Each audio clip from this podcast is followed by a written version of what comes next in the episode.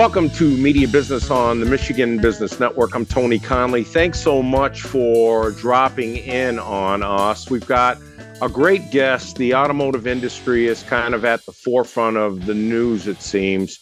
And we've got an expert to talk about. And I owe her an apology because the last time I introduced Jaclyn, I mispronounced her last name is Trope, and it is Trop. Jaclyn Trop joins us. She's an award-winning journalist and automotive reporter who deciphers the world of sheet metal for the masses. She divides her time in LA, Detroit, New York, and South Florida.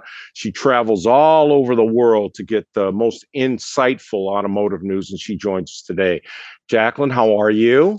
Good. Thank you for having me back. It's great to be here. Well, Jaclyn, I'm glad you're not in Michigan right now because it's snowing outside. Yikes. Where in the world are you today? I'm in upstate New York. It's mm. cold, but it is not snowing. Okay. Well, don't come to Michigan for a couple more weeks. Yeah. So let's just dive right into it. I know you have been just covering a lot of topics, and the story that you've been covering that caught my eye was titled, Yes, Flying Cars Are Coming. Here are seven of them. So a lot of different manufacturers have these type of vehicles coming on. George Jetson is here with us a little bit. Talk a little bit about this story. What got you interested and what did you learn? Well, I definitely learned a lot. It's a really interesting time right now in aviation because there's such an explosion, so to speak, of new technology that's enabling all of these innovations that have been discussed for decades, like flying cars. So we're really seeing a lot of companies in California and around the country and around the world that are seriously tackling these issues like flying cars and drones and eVTOLs. And as I looked at the story, and I would invite anyone, it's on the Robb Report, but you can get it through Jaclyn's website. Some of these cars look really, really cool. Tell us about some of the models that maybe are closest to being manufactured and for us being able to have access to. Well, I will preface this by saying it is hard to know which ones will actually come to fruition. We just know what the companies are telling us in terms of their timeline for bringing these vehicles into production. Mm-hmm. So these are seven different, I wrote about seven different models that are supposedly coming at some point this decade in the next couple of years. And they're all different, but they do have some similarities. They generally are being priced between $150,000 and $300,000. So they're definitely not affordable to the average consumer. But they some have three wheels, some have four wheels, some seat two people, some seat four people. They have different propulsion systems. So the companies are taking a variety of approaches to solving this issue of urban congestion by putting more people in the sky. What they all have in common is that they have somewhat of a retractable wing. So they convert from car to an aircraft in mere minutes. What I really noticed in this story too, Jaclyn, is this is a global phenomenon, if you will. Companies from the Netherlands and from Oregon and just all over the world are diving into this. Yeah, it's definitely a global effort. We'll see which companies manage to make it. Regulations, of course, vary by market. So that is a factor in how quickly some of these flying cars can come to fruition. And the first thing I thought about too, Jaclyn, is the FAA is going to have to get involved in this because how are we going to monitor these things to get them off the ground safely, to get them back, flying them in airspace? Where do they fly? That's another interesting concept that I hope we're thinking about now because it looks like in, you know, as little as three to five years, these projects could be off the ground literally. Right, exactly. And that brings a whole host of challenges like how do you regulate them? How do you insure them? Do you need a pilot's license and a driver's license? But for now, the way these companies are planning on complying with FAA regulations is by selling the flying cars as vehicle kits that the owners actually assemble themselves. Biggest challenge that these companies have at really finishing these projects off and getting them to market. I mean, there are really so many challenges. It's a very interesting solution to the problem of urban congestion and how to ease traffic in our cities these days. But you know, who knows what that means the skies might look like. So I think that in addition to getting regulatory approval and the whole infrastructure network grounded, people need to have a lot of trust that these flying cars will work and that they won't somehow malfunction in the sky. We're talking with Jaclyn Trop, who is an automotive insider. Jaclyn, when we come back, you have the best headline writer because the story I want to talk about is how used French fry oil could power the world's private planes to jet zero emissions. We'll talk about that next. I'm Tony Conley. This is Media Business on the Michigan Business Network.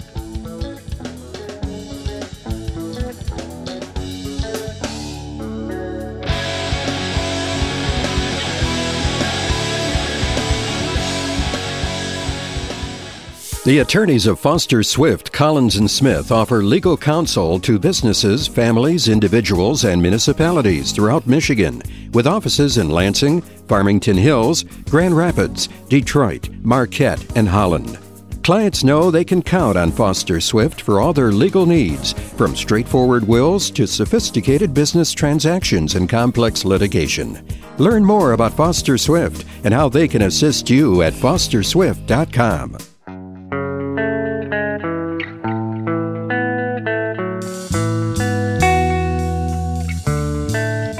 Welcome back to Media Business. I'm Tony Conley. This is the Michigan Business Networks. We're talking with automotive insider Jaclyn Trop.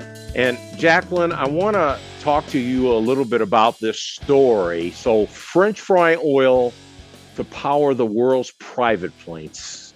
Where in the world did you come up with this story? Tell us about it. Sounds interesting. Well, the headline writer did a great job with that headline, I think. Mm-hmm. Sure.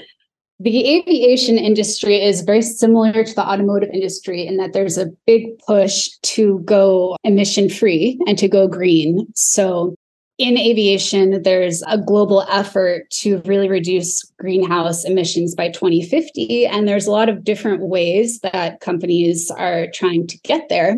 And one of them, a way that looks pretty promising, is called SAF, that stands for Sustainable Aviation Fuel. And that's fuel made from agricultural waste products like French fry oil that you use instead of jet fuel. And when I read the story, the first thing I thought about is I wonder, just through your travels, Jaclyn, how interested is the world when it comes to going green, saving energy, getting after it the way we appear to be doing it here in the United States? I think that it's very similar around the world as to the way it is here. There's a big push in all of the markets, really, to go green in all forms of transportation. You might remember the wide scale protests in Europe last summer about private aviation, private jets.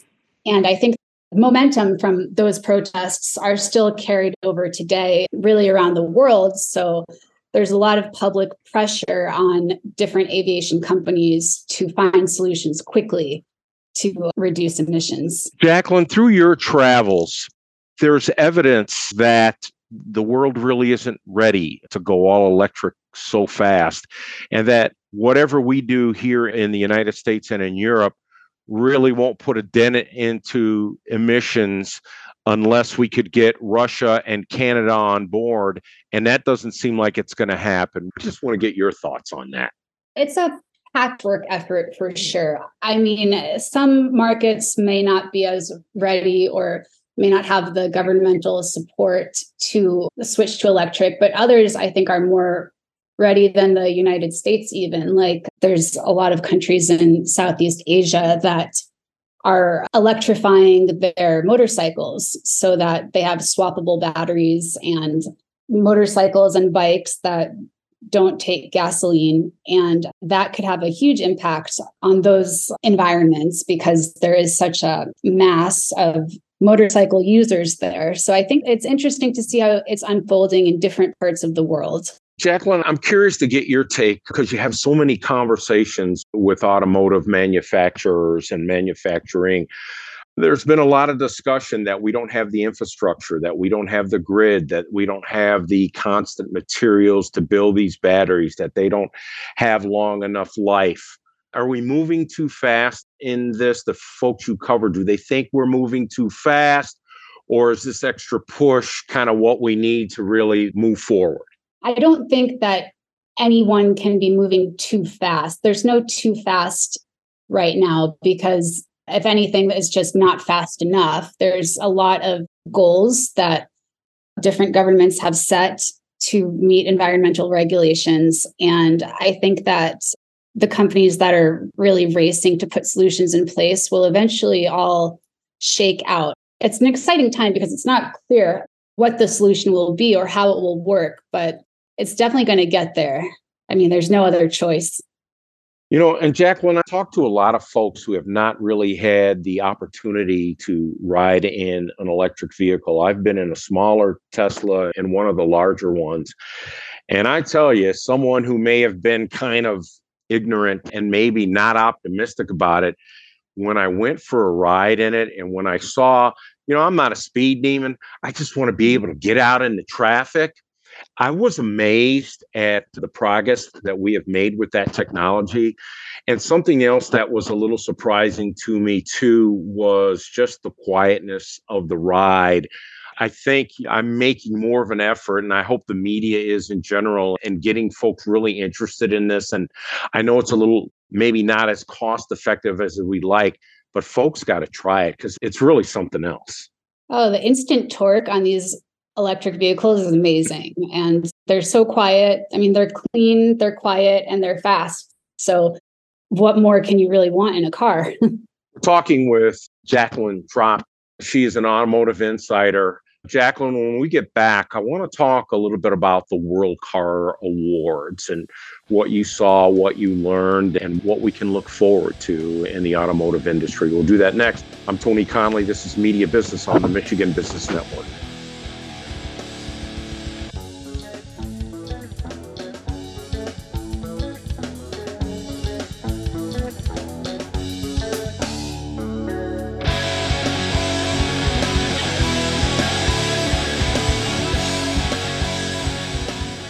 Cinnaire has been advancing communities and providing opportunities for people in Michigan for more than 25 years. Through lending, investments, and the creation of homes and jobs, Cinnaire has made a combined $7 billion impact on the communities they serve. Learn more at www.cinnaire.com.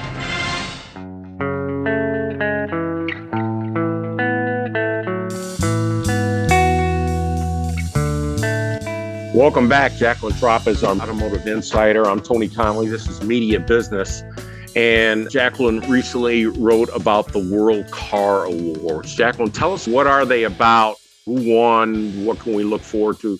What did you think was the most interesting about those? Well, I've had the honor of serving on the World Car Awards jury for I think eight seasons now. So we wrap up our season every April at the New York Auto Show, where the winners of the awards are announced. And I can just tell you a little bit about which cars won which awards. Actually, Hyundai won three awards. The Ioniq 6, that's a new electric vehicle from Hyundai, won three different awards of our six categories. So I think all of us jurors have been really impressed with what that car can do and at such an affordable price point.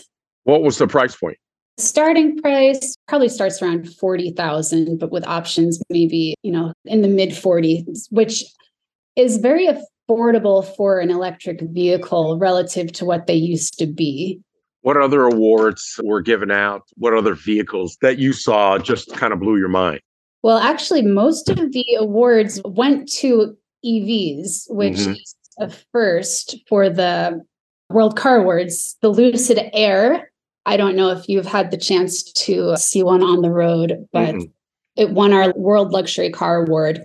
That one has a 400 mile range, so it's very impressive. It's relatively expensive, of course, but the propulsion system and the drivetrain is just, I think it's superior to any other EV I've driven lately. And then Kia, you know, sister brand to Hyundai, also won an award for an electric vehicle. All right, now, Jaclyn, if I could get you, if someone said, All right, uh, Tony, I want you to give Jaclyn whatever car she wants, Love it. cost is no option. What would you want? What would you drive? Because I know you've probably driven it before. Well, as a daily driver, I mean, I can definitely think of a bunch of cars I'd put in my garage with an unlimited budget. But if mm-hmm. I had just one car to drive every day, I really love the Bentley SUV the Bentley Bentayga. It is so comfortable. It's like you're floating on air. And even on long road trips, you just don't get tired of it. You recently wrote a story, and it's like, oh, she's getting into aviation now. It involved yes. NASA, and there's a new supersonic jet that will have one thing missing. Tell us a little bit about that. Well, there are so many innovations happening in the aviation space right now. So there's a lot of efforts to get hypersonic and supersonic jets underway. There's even, I'm working on a story right now about space balloons, which are these balloons attached to pressurized capsules that actually can take regular tourists to outer space. And apparently, those are coming in the next year or two. So, transportation is really gaining new heights. We're going a lot farther and a lot higher than we ever have before. Tell us a little bit about that balloon story, what you know so far. I know you're working on it. And I wonder how much would it cost for me to go up into space? well, I do know that one company, they're called Space Perspective, has announced that they intend to sell seats for $125,000.